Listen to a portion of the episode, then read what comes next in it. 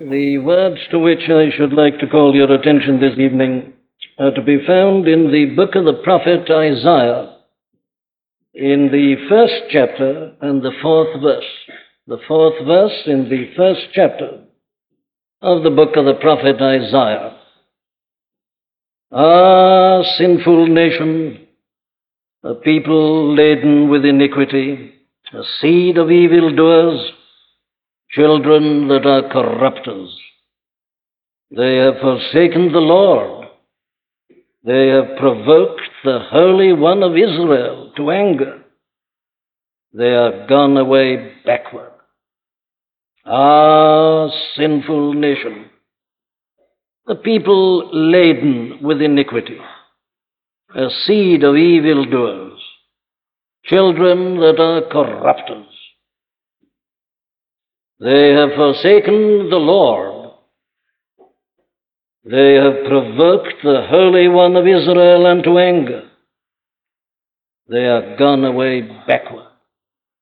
Now, those who attend here regularly will know that we are studying at this present time this message of the book of the prophet Isaiah, and in particular his introduction of his theme and of his matter as he presents it to us here at the very beginning of this first chapter. I would remind you that he wrote to these people at all because they were in trouble and were in difficulties. None of the prophets would ever have appeared or ever have written if everything had been going well.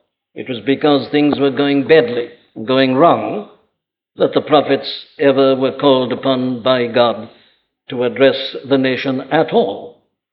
So it is the message of God through the prophet uh, to the nation of Israel in trouble and in difficulty and in perplexity.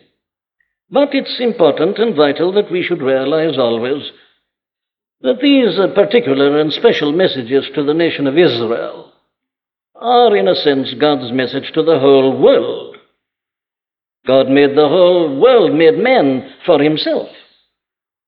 So, as he addresses this particular message, we have, as it were, the message that he addresses to the whole world of men, to the whole of humanity. The principles are the same. There are particular applications, but I'm not concerned about them at the moment. I'm concerned about the great principles which are enunciated in the message that was given by God to the prophet in this way and manner. And it's, of course, exactly the same message as was given uh, to all the other prophets. What is it? Well, it comes to this. The prophet has got two big things to say. The first is he tells the people the cause of their troubles. That's the starting point always. You can't treat a condition unless you know what it is. Now, the world is always interested in cures, but you can't get it that way. You've got to know what's wrong with.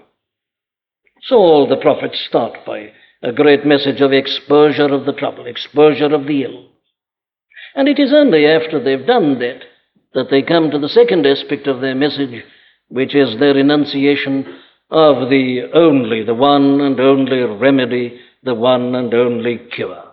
Now, that's exactly what Isaiah's got to say, what they've all got to say. That's what the New Testament preachers say.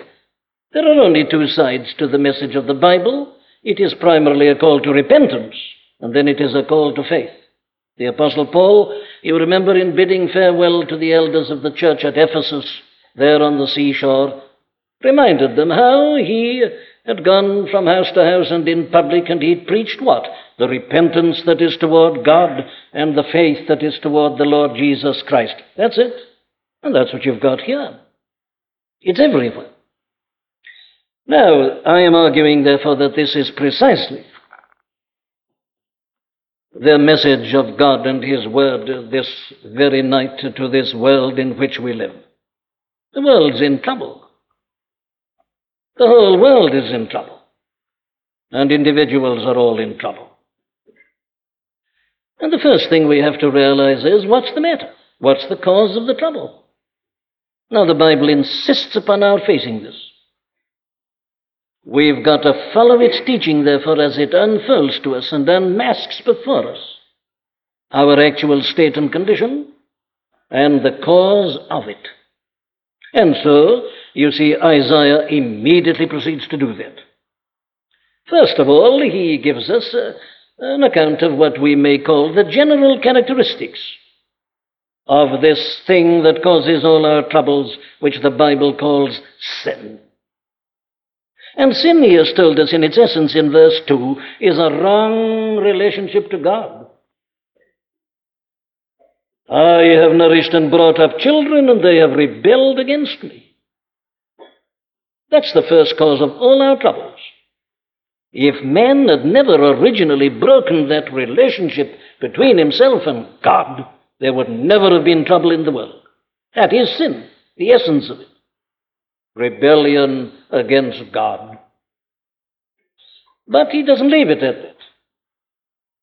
So he goes on, as we saw last Sunday night in the third verse, to show us some further characteristics of this rebellion. Why does man ever rebel? Why does he do this? And there you remember he told us it's because of the blindness of men. Sin makes a man blind. Can't think, can't reason, doesn't consider. Makes a fool of him also. Makes a pervert of him also. And prevents his knowing what is good for him.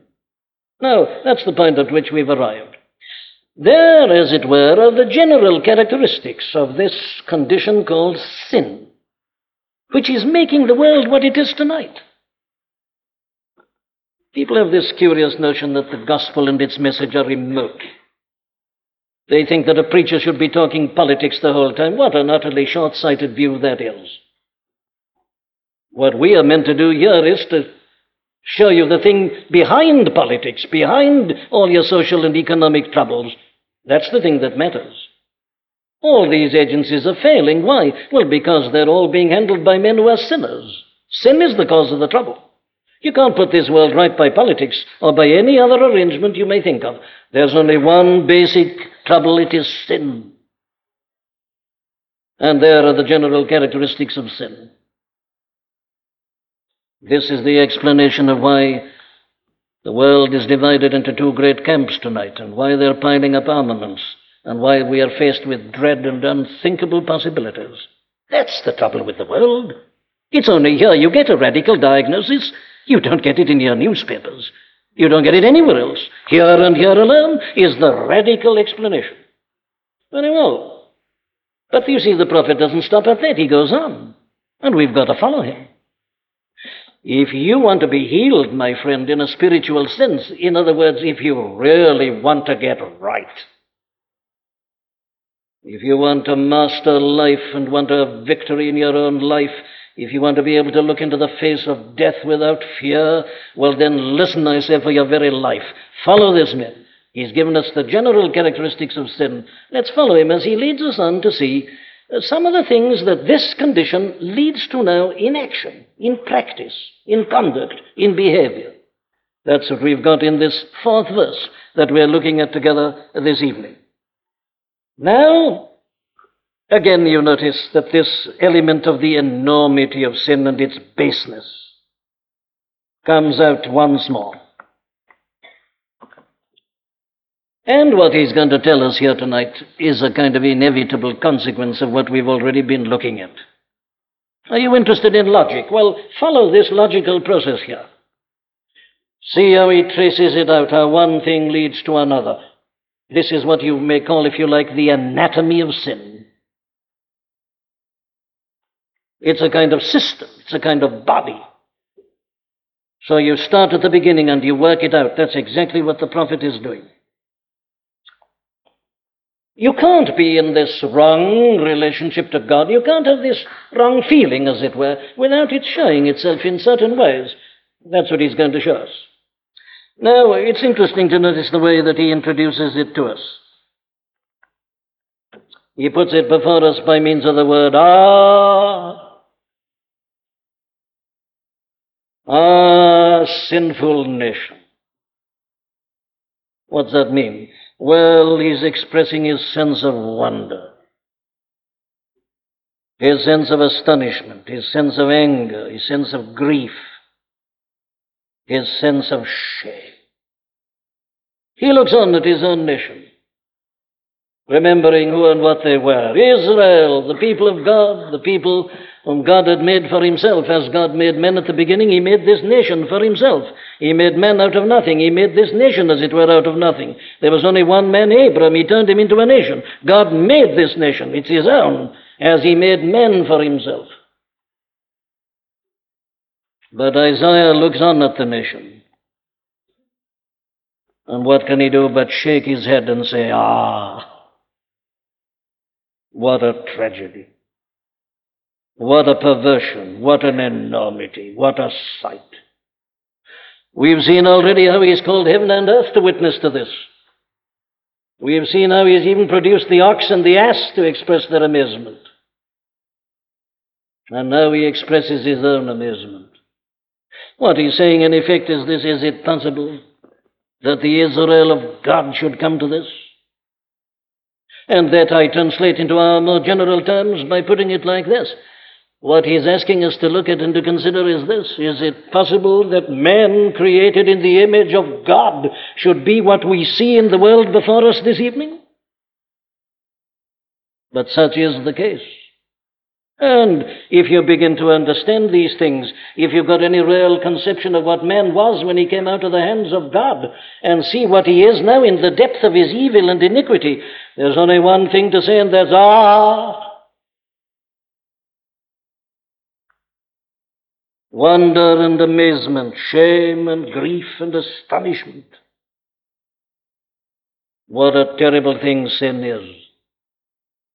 Now, my dear friends, let's ask ourselves a question or two as we go along. What's your reaction to the state of the world? Are you astonished at it? What's your reaction to what is going on before your eyes and is so popular and so acclaimed by men? How do you react to it? When a man has a real insight and understanding, says Isaiah, he's almost rendered speechless. What can he say? He can but hold up his hands in horror. Are we doing that? The whole business of the Bible, the whole business of preaching is to bring us to see that. We've got to see things as they are. They need to be unmasked. Our eyes must be open to them. And then we'll have this same astonishment as possessed the prophet before us. Now then, what is he astonished at? Well, I say he's astonished at the terrible character of sin, and uh, he's astonished at what it does. Well, what does it do? Well, let me try and summarize the lesson of this fourth verse this evening by putting it under three headings, uh, three principles. Sin, he says, is that which makes a man forsake the Lord and go backwards. Sin is that which makes a man despise the Holy One of Israel. Now let's look at this. Here it is. They have forsaken the Lord. They have provoked, despised so as to provoke, the Holy One of Israel. They are gone away backward. I wonder whether we catch something of the significance of this extraordinary statement. What sin really does is to make a man despise the Almighty and everlasting and eternal God and all that belongs to Him. Why is the world as it is? Well, the world is exactly like the prodigal son. Here was a young man, you remember, according to our Lord's parable, who was one of two sons, brought up by his father, obviously a wonderful man, a kind and loving and considerate man, beautiful home, everything that was necessary, nothing ever denied. But you see, this younger son, he begins to think to himself that this isn't so wonderful after all. Neither is his father so wonderful. And he gets tired of that way of life. He says, I'm getting out of this. He thinks there's something better in some far country. He's been hearing stories about it. Somebody's come and told him, and told others some wonderful story. If only you get there. Oh, this is nothing. You still remain a baby here. You're under your father's thumb. That's the life. That's the. And so, you see, he, he decided to leave and to go. He forsook his father. He left his home. Away he went. That's what Isaiah is telling us that children of Israel had done. That is what men did, you know, in paradise. God made him in his image and put him there in the garden. There he is in paradise. That's his home, and God the Father comes down and visits them and talks to them, and everything is there. He had to pick the fruit. He didn't have to earn his bread by the sweat of his brow. He hadn't to contend with thorns and thistles and briars. There it was. That was the home. But what man has done according to the Bible and what man persists in doing is to leave that. He forsakes his father and his home and everything that is true of that father and everything that is true of that home. He despises it. Now, this is the thing, of course, that mankind doesn't realize, but it's the thing that the Bible says from beginning to end. The carnal mind, says the apostle in Romans 8 7, is enmity against God, is not subject to the law of God, neither indeed can be. What is this carnal mind then? Well, it's self will. It is forsaking God as a person and God and His laws and everything that His kind of life stands for. Oh, how necessary it is that we should realize this. You see, we are much too much in a hurry always to get on to particular sins. But sin is much more important than sins. There'd be no trouble about sins were it not for sin. The ultimate sin is a man's attitude towards God, a wrong attitude towards God. Let me put it again. Man was made in the image of God, and he was meant to glorify God, and he was meant to enjoy God. That's what he was for, and to delight in God. But what is mankind doing? Well, it's repeating what was done at the beginning. It ceased to do so.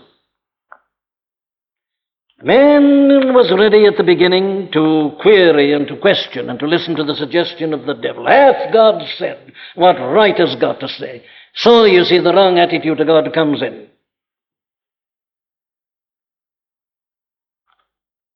Man no longer glorifies God. He no longer enjoys God. He's forsaken God. And of course, he's contradicting himself because man in sin and as the result of the fall is always so anxious to get to the highest circles, to meet the top people, and to get to the very head and fountain. That's his great ambition. He's always climbing to get to know important people. And yet he's turned his back upon God. He's forsaken the Holy One of Israel. He has despised the companionship of the Lord of glory. He thinks he knows of someone better and something better. So, you see, he starts like that with the person, with God Himself. And then, of course, it proceeds to doing the same thing with God's laws and God's way of life and God's commandments. God, who made us, God as our Father in that sense, obviously had planned a certain kind of life for us. And as I've reminded you, it was meant to be a very happy, a very joyous, a holy kind of life. Man, man was made upright, man was made innocent. There was no sin in him. There was no darkness, there was no evil, there was no pain, there was no sorrow, there was nothing unworthy. Man was made perfect, and he had this original righteousness. The righteousness, as it were, that is a part of God's own being. It was in man, this original righteousness. And he was meant to live that kind of life a pure life, a holy life. No trickery, no chicanery, no backbiting, no jealousy, no envy, nothing dark, nothing hidden. Everything open, everything plain, everything pure, everything true, everything noble, everything uplifting. Man was meant to live that sort of life, and God put him into a position to live it. There's the home into which man was born, as it were, with the Father in the center. But man, first of all, despises his father, and then he despises the home and everything that is true concerning it. Instead of living as God had planned him to live, he begins to despise these things. One of his commonest jokes is about the religious life. Goody good, he calls it. narrow. These are his terms and his epithets. The world tonight is sorry for people like you and myself in a place like this. A time is it? Look at that. They fancy doing that. It despises it, it ridicules it, laughs at it. Everything that belongs to God. You see, man uh, begins to put his own ideas instead of God's ideas. There it is. The natural mind is enmity against God, is not subject to the law of God, neither indeed can be. God has given us the Ten Commandments. He says that's how to live. Start by honoring me and having me alone as your God. Don't take my name in vain. Don't take my day in vain. Thou shalt not kill. Thou shalt not steal. Thou shalt not commit adultery. Thou shalt not bear false witness. That's how I want you to live, says God. That's how I mean you to live. And man in sin says, What a life. What pleasure is there in living a life like that, narrow?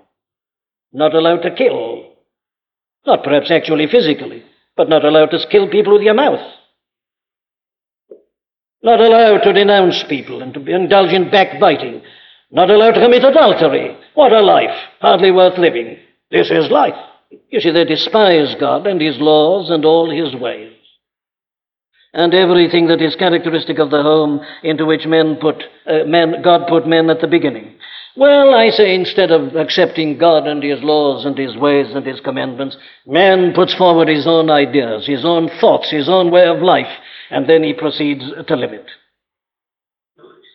Now, all I'm trying to show you, my dear friends, is that as man did that at the beginning and brought calamity upon the whole cosmos, and has uh, bequeathed that to his progeny, so it is the essence of the trouble in this world at this very moment. The world is as it is tonight because mankind is still forsaking God and everything that He stands for, forsaking His ways, doing it deliberately, turning from Him, forsaking Him, refusing to listen, laughing at it, walking away from it, going as far as it can from it. Isn't that the whole position we are confronted by this evening? Isn't the world glorying in its attitude towards God, its wrong attitude, its base attitude? Doesn't the world think tonight that it's clever in ceasing to be religious? Doesn't every adolescent almost pass through that phase of thinking it's wonderful not to believe in God, not to believe in His laws, and that you get freedom and emancipation by so doing? Isn't that instinct in all of us? That's the result of sin, you see. We always think we know better. There's always some wonderful country far away, far country. That's the place to get to. Not this chapel business, not this religion, not this Christianity, not this God, all that that belongs to the past. There's the life. Let's get to it. So they forsake God and His holy way and His life and everything that characterizes what He has prepared. And off they go. Yes, but we are reminded here that it is always a going backwards.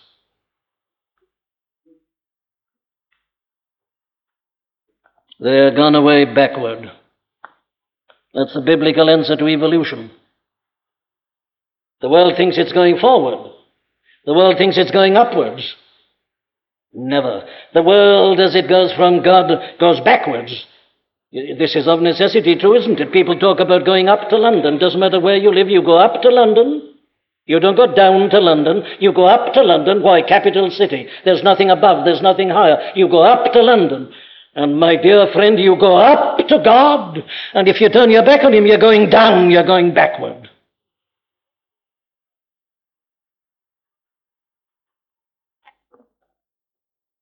You go, I say, from the Supreme Being, the Creator of the ends of the earth, the Holy One of Israel. You turn your back upon Him, and you leave His home you leave the place into which He's put you. You leave His holy laws. You leave His way of life. And you assert what? Yourself. Your opinion. And the opinion of the clever fellows who write to the newspapers and appear on the television screen. The clever men. You put them before God. That's what you've done, says Isaiah. Is it surprising? He says, Ah, sinful nation. Madmen, fools. Leaving God, leaving holiness, leaving heaven, as it were, and following your own devices and ideas. Well, let's leave it at that. There's the first thing he tells us. This terrible thing called sin makes men do that. But then look at it, it's shown in this second principle even still more clearly. Look at the type of life that it leads them to after they've forsaken that. You see, life's a journey, isn't it? This process of sin, it's a journey. You leave home first, well, then you go somewhere. Well, you go somewhere, as I say, because you think it's so much better, it's so much more wonderful, the prospects are so great there. Well, let's see where you arrive, let's see where they go. And here's the answer Sinful nation, people laden with iniquity, a seed of evil doers, children that are corrupters. They have forsaken the Lord, they have provoked the Holy One of Israel unto anger, they have gone away backwards. To what? Well, to that. That's where they go, that's what they become. Now, you see, what uh, the uh, prophet is putting before us is this. He's doing everything he can to open the eyes of his contemporaries. There they are in trouble, and it's going to be worse. But eh, they can't see it. Eh, he preaches to them, others preach to them, they remonstrate with them, but still they won't listen. He says, Look, what can I do to make you see what you're doing? Look here, he says, here's the picture. That's what you've left. Where have you gone to? What's this thing you've got? And here he paints it before them. And he uses terms which make it quite plain and clear to us that they really enjoy this which they've taken up. You notice what he says. They're a sinful nation, they're a people laden with iniquity. That means they've really gone into it thoroughly. They've gone into it thoroughly because they think it's very wonderful. They're absolutely laden. They haven't been playing with it. They haven't just touched it. They're absolutely laden with iniquity. And all these other things that are so true of them. And if this doesn't make us see the enormity and the perversity of sin, well, what can do so? If only the world saw tonight what it's doing. If the world could only see what it's really gloating in and enjoying and bursting of, and then consider what it's left for the sake of that, it would repent immediately. And that's what happens to every man who does repent. He comes to himself like the prodigal. He sees what a fool he is. He says, What am I doing in this far country with the husks and the swine? I, who used to be there, that's exactly what happens when a man's convicted of sin and repents and becomes a Christian. But let's follow it in terms of the way in which Isaiah puts it. Now, you see, what I'm trying to say to you is this that until a man sees himself as he is in that far country, he'll never come back. He'll never believe the message. So you've got to see it. Here's the first thing he tells us about this life which men take up after they've forsaken God. It's a life of sin, he says. What is sin? Well, sin is defined as transgression against divine law or against principles of morality. And that's a very good definition of it. Sin is transgression against divine law. Sin is deliberately breaking God's law. Sin is doing what God has told you not to do, and doing it quite deliberately. The commandment says, Thou shalt not. Man says, I will, and he does it. That's sin. The laws of God are perfectly plain, my dear friends. There's no need to argue about this. Is there anybody here tonight who really wants to defend killing and adultery and all these things? Of course there isn't. The morality even of primitive peoples condemns such things. But over and above it all is the law of God.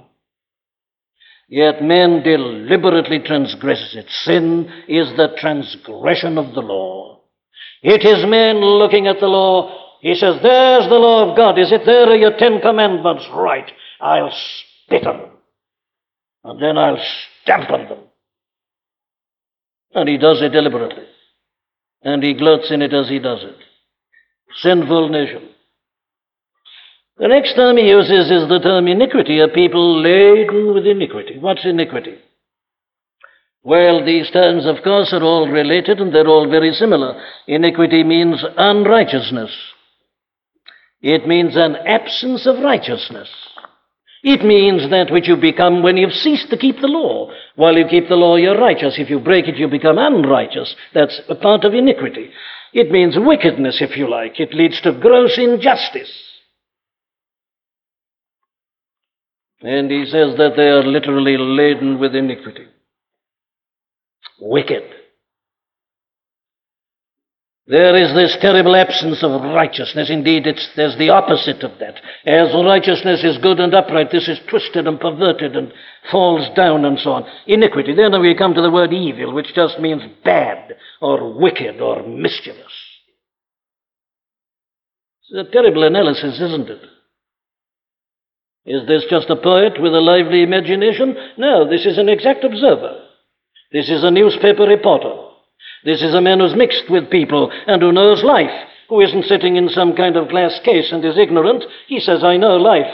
This is what I've seen. He says, This is what is true. I see it before my eyes. This is the, these are the facts concerning you. He puts it right before them. And then he comes to his last term, which is in many ways the most terrible of all children that are corrupters. Now, let's be clear about this. He says these men who are sinful and iniquitous and evil are also corrupters. He means by that that they corrupt themselves and that they also corrupt others. Now, do you realize before how up to date the first chapter of the book of Isaiah is? I'm almost beginning to think that he was in London yesterday and read all the newspapers and watched some of the television programs. Corrupters. What's the meaning of the word corrupt? I needn't tell you, it means rotten. It means putrid. It means something that's decomposing. It means something that is depraved. It means something that is debased. It means something that is perverted. Corruption. You've seen apples going rotten. They're corrupted. Corrupt apples. Anything that becomes polluted and that festers and that begins to disintegrate and the germs come in and the smell comes out and the whole thing is a putrid mass. That's corruption. And he says that mankind uh, that has deliberately turned its back upon God uh, to make this wonderful life and world for itself has chosen that. That's what it's chosen corruption. You know, there's a sense in which it's almost unnecessary for me to comment, is it? The modern world is full of confidence and full of pride. Pride in its achievement. What a wonderful people we are. We mid 20th century people. How ignorant was every generation before us? How ignorant were our rude forefathers? Hundred years ago, what did they know? Why, what did they know even 50 years ago? Well, indeed, what did they know before the war? They hadn't split the atom. Well, they were doing it, but not in the way they're doing it now. And so on. Look at the advances. Look at our knowledge. The thing is tremendous. To ask us to believe in God and to believe in righteousness and the Ten Commandments, it's an absolute insult. We are no longer going to be bound by such childishness. Religion's all right in the infancy of the human race, but not when a man becomes adult, not when he stands on his own feet, not when he uses his mind and reason and understanding. Why, this is for primitives, not for us. We know something better, and we've entered into a promised land. And what is your promised land? Corruption. Look at it round and about you. Look at the corruption of life in almost every walk and department. My dear friends, isn't it about time that we face the facts? This isn't a theoretical matter. Religion is about life and living and about facts. This is the book that's meant to help us to live in this world. And it asks us to face the facts of life. You've left God, you've left the Ten Commandments. Very well, you say you don't need them. You can plan your own life, you can live in your own way. The world is saying that tonight. What's it doing? What's it leading to? What's it got to show? I say that it's got nothing to show but this sin, iniquity, evil, corruption. The filth of the newspapers, the filth on the television screens, the horrible suggestion, the innuendo, the playing with sex, one of the gifts of God, the twisting and the perverting of it all, the leering and the giggling and the laughter, corruption. Marriage, laughed at. What's marriage? What's a vow? Why should a man be bound by a vow? Why should a man be bound by a pledge? Why should a man be a man of his word? What's it matter? If he suddenly is attracted, why shouldn't he? Why shouldn't he? And of course, it's all so daring, so wonderful. The look, the glance, the suggestion, the wink. But oh, the corruption and the foulness. Oh, the loss of everything that is clean and pure and chaste and wholesome and ennobling and uplifting. The men and women who laugh at you for reading your Bible or for being in a service like this, that's what they've got instead of it. That's what they think is wonderful. That's the thing of which they're bursting. That's the thing which they say a man should rarely go in for to assert himself and to express himself. Corruption. Nothing sacred, nothing pure, nothing noble, everything a joke, everything an object of ridicule, everything to be turned off and to be laughed at. No sanctities, no feeling, no true emotion any longer, but cynicism, suggestion, everything doubted. They are corrupters. But still worse, you see, is this they not only corrupt themselves, but they corrupt others. And as they do it, they delight in it and boast of it. The Apostle Paul puts this in terrifying language. At the end of the first chapter of the Epistle to the Romans, having given that awful account which he gives and which I'm tempted to read to you again, because if you think the Bible's out of date, you're making a mistake.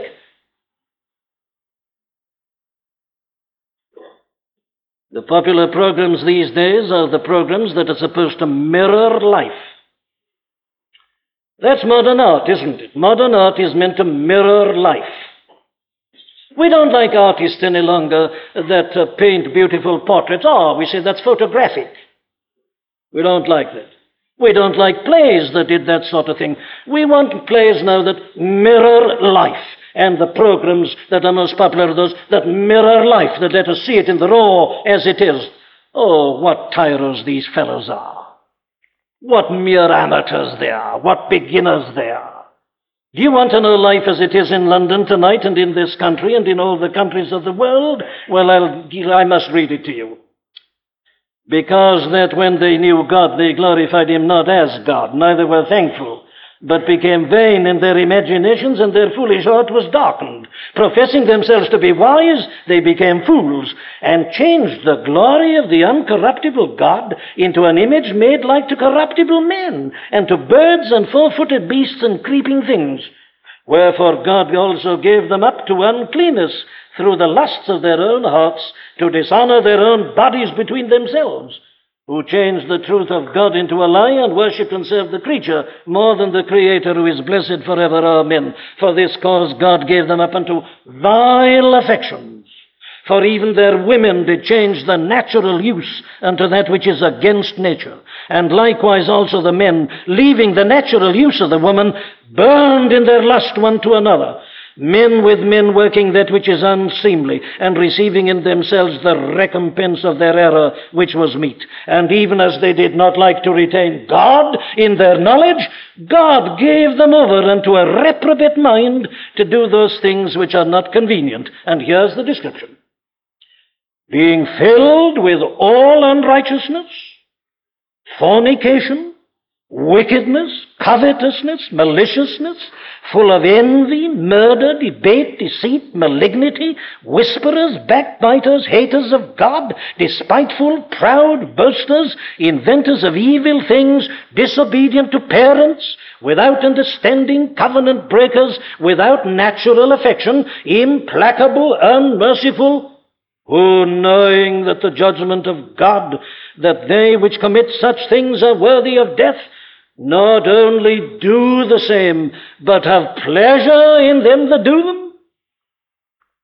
The cheering of the silly audience, the titter and the laughter. They corrupt themselves, yes, but they're not content with it. They want to corrupt everybody else. And they're given the opportunity to do it. And they think it's clever, they think it's wonderful. They have pleasure, and they're applauded. It's marvelous. How brilliant, how clever. Oh, how corrupt, how vile, how foul, how unclean. But you see, the principle is the thing that matters, my dear friends, and the principle is this that man, in living a life like that, thinks he's done something very wonderful. He has forsaken God. He has turned his back upon the Holy One of Israel in order to have that. The son, the prodigal, in his father's home was dissatisfied. He left it. There he is, swine, husks, penniless, empty, hopeless. Have you seen it, my friend? Do you still think it's clever not to believe in God? Do you still think it's clever to break the Ten Commandments? Do you still think it's clever to be as unlike Jesus Christ as you possibly can be? Do you think that the modern man is really a paragon? God, open your eyes before it's too late. May the Spirit give you the wisdom to see yourself as you are. You fool! You corrupter! Awaken, I say, open your eyes and see where your cleverness has landed you, where your forsaking of God has brought you. But I must hurry to the last principle. This is what sin does to men. But you see, the last thing is this. It leaves him in utter ignorance of and disregard of the consequences to which all this inevitably leads. Ah, sinful nation, a people laden with iniquity, a seed of evil doers, children that are corrupters. They have forsaken the Lord. They have provoked the Holy One of Israel into anger. I wouldn't be in this pulpit were it not for this. If I hadn't understood this, I might have been a doctor or a politician or something else because I think it's the duty of every decent man to do something about the present state of morals in this country. But you see, I'm in this pulpit not because I'm interested in morals only. There's something still more terrible. Life's bad enough as it is, and as man has reduced it to. But the terrible thing is this he doesn't know what it's all going to lead to. They have provoked the Holy One of Israel unto anger. Now then, my friends, this is the great message of this book from beginning to end. And I must put it before you as solemnly and as simply and as briefly as I can. Listen to Paul putting it in Romans 2 4 and 5. Here he is saying to men, Do you despise the riches of God's goodness and forbearance and long suffering, not knowing that the goodness of God leadeth thee to repentance? But after thy hardness and impenitent heart, treasurest up unto thyself wrath against the day of wrath and revelation of the righteous judgment of God. What does that mean? Well, let me tell you. The one whom man in his wisdom has forsaken is the Lord. He is the Holy One of Israel. He is our Maker. He is the judge of the whole world. And He has told us from the very beginning that there is to be a day of judgment. He's the Holy One of Israel. He hates sin. His wrath is upon sin. God wouldn't be God if He didn't hate sin. If God didn't manifest His wrath against sin, He wouldn't be God. His light, and in him is no darkness at all. And he made man for himself, and he meant to enjoy him. And man has become what I've described to you. And God in heaven, he hates it. He abominates it. He's told us so. He's told us so in his messages to people like Moses. He's told it in his messages to the prophets. He has told it still more plainly in the message through his own beloved Son, our Lord and Savior Jesus Christ. Don't listen to the foolish people who say, I don't believe in the wrath of God, I believe in the God of Jesus. What I read to you out of Luke 17 at the beginning was the words of the Lord Jesus Christ. And it is he who says, as they were in the days of Noah, eating and drinking, marrying and giving in marriage. Typical Saturday night. And as they were in Sodom, oh, what were they doing? Same thing, eating, drinking, marrying, giving in marriage, planting, buying, selling, having a wonderful time. Business was good, pleasure, plenty, let's have more of it. The joys of Sodom and Gomorrah, the place that Lot chose. Abram was a fool, of course. He lived on top of the mountain. Lot had an eye to business. He knew what was what. He wanted some pleasure. He wanted to do well. He chose the cities of the plain. Life of Sodom and Gomorrah. Here's life. London at its best with all the wonderful program. As they were in the days of Lot. As they were in the days of Noah and knew not until the flood came and took them all away. That's our Lord speaking. Even so shall it be in the day of the Son of Man, my friend, as certainly as you and I are in this chapel, and I say again, I wouldn't be in this pulpit if this were not true. Every one of us is going to stand before God in the final judgment. And He has told us already that His wrath is upon sin. The day of wrath, it's called. When God will show what He thinks of this kind of thing and the punishment He's going to mete out upon it. It will be the day of the revelation of the righteous judgment of God. God is still there. And God always will be there. The world can laugh. The world has often laughed at God. The people before the flood laughed at him. The people of Sodom and Gomorrah laughed at him. The people in the time of Christ laughed at the preaching of John the Baptist, ridiculed the preaching of the Lord himself. The world has always done this, but you know the fact that the world has laughed hasn't made the slightest difference. What God has said, God has always done, and God is still there. And there's going to be an end to this world. And there is going to be a day of judgment when the righteous judgment of God against sin is going to be revealed and made plain and clear. And every man will have to stand there. Now, you can say you don't agree. Very well. You prove that it isn't true. If you like to risk all that merely on your opinion, my friend, I can say no more to you. I'm simply here to tell you what God has told me to tell you, and here it is.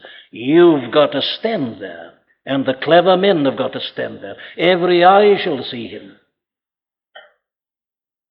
Don't you forget that a thousand years are with the Lord as one day, and one day as a thousand years. God doesn't belong to time. You say, if He's going to do it, why hasn't He done it long ago? I don't know. I'm, all I'm telling you is He's going to do it. Of that day and of that hour knoweth no man, not even the Son, but the Father only. And it's coming.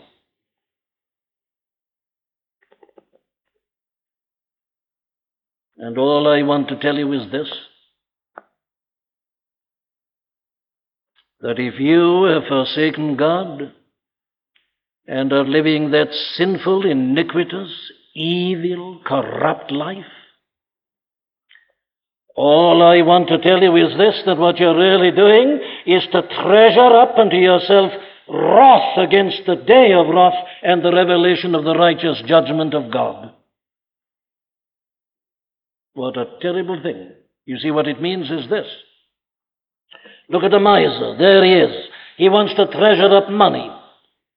He doesn't spend it. He spends it. He keeps that penny, he keeps that sixpence, keeps that shilling. He's treasuring it up. He's gathering it. He wants a great pile. Do you know what you're doing by living that kind of godless life? That life that forsakes God and puts your own opinion and your own ideas and your own way of life? Do you know what you're doing? You are treasuring up unto yourself wrath against the day of wrath. Everything you do is being marked into your account. Everything. You're treasuring it up. Oh, I don't believe in God. All right, that's put down. I can do this, nobody will know. God knows it's down. You're treasuring it up. It's all being amassed. It's all being added to. And the leaves are turned. And there's no end to the book. And everything that you and I have ever done or thought or imagined, it's all there. All things are naked and open unto the eyes of Him with whom we have to do. Or if you prefer it in another image that's used in the scriptures, it's this. Whatsoever a man soweth, that shall he also reap. He that soweth unto the flesh shall of the flesh reap corruption. He that soweth unto the Spirit shall of the Spirit reap life everlasting. Now, this is an absolute law. It's the law of sowing and reaping. If you sow wheat, you'll grow wheat. If you sow oats, you'll grow oats. Sow potatoes, you'll grow potatoes. Sow to the flesh, and you'll reap corruption. You can't help it. You can't sin without paying for it. You'll pay for it partly in this world. You'll pay for it much more in the next world. It's being treasured up. It's being accumulated. Your count is kept, and there you'll suddenly see it, and you'll be amazed at it. And what is the end of that? Well, God's righteous judgment will be revealed against that. And God's judgment of that is eternal punishment. What is this punishment? Well, it's what the Bible calls hell. It's a place of torment, it's a place of suffering, it's a place of misery, it's a place of unhappiness, it's a place of evil, it's a place of spite and malignity. You know what it is? I believe it's some sort of eternal, filthy program when you've realized at last that the thing is debased, but you're having nothing else, you've got to live on that forever and ever. That foulness, that vileness, that suggestion, that evil, that debased desecration of everything that's righteous and like God. You'll just be festering in it to all eternity and shut out from the glory and the purity and the holiness of the life of God and His holy angels and His saints and people. My dear friends, there have already been judgments in this world. I've reminded you of some of them. There was a judgment in the Garden of Eden. There was a judgment at the flood. There was a judgment at Sodom and Gomorrah. There was a judgment when the children of Israel were carried into the captivity of Babylon. There was a judgment in AD 70 when the nation of Israel was ruined, the very city brought to the rubble, to the dust, and the nation cast out amongst the peoples. There have been judgments in this century. I believe the two world wars we've already had are nothing but the judgments of God upon the arrogance and the pride of men since the middle of the 19th century. We've already had judgments. And there's another terrible one threatening us in the form of bombs. But these are mere prophecies and adumbrations of the final judgment that is to come. My dear friend, what I'm trying to tell you is this that if you are living the kind of life I've been depicting, you are treasuring up unto yourself wrath against the day of wrath and the manifestation of the righteous judgment of God. You are provoking the Holy One of Israel to anger. You are putting God against you.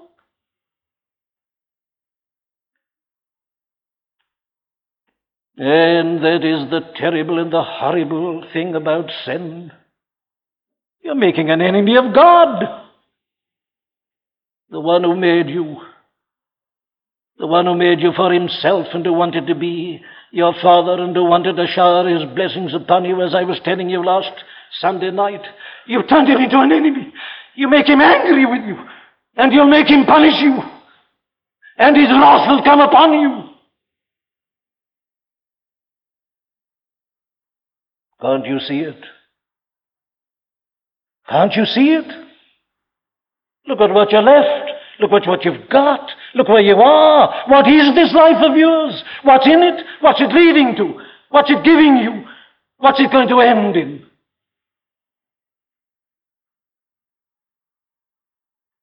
The amazing thing to me is that God still speaks to us, but He does. Though the nation of Israel was like that, God sent his prophet Isaiah to speak to them. Why? Well, to deliver them out of it. And what's the message? Here it is, I told you at the beginning. Repent. Recognize what you're doing. See the utter folly of it all, the arrogance, the enormity of it all. Repent. Oh, Hasten to God and acknowledge it and confess it. Fall at His feet. Ask Him, Is it still possible that you can pardon me? Is it still possible that you can receive me? And He'll say to you, Yes. I loved you even when you didn't know it. I loved you even when you were walking away from me. I loved you even when you spurned me and ridiculed me and despised me and my name and my laws and my home and all I meant for you. I loved you with an everlasting love in spite of it all. I sent my son to die for you, to bear your punishment. Believe in him and I'll receive you back. And I'll take off your filthy rags of you and I'll wash you. Though your sins be as scarlet, they shall be as white as snow.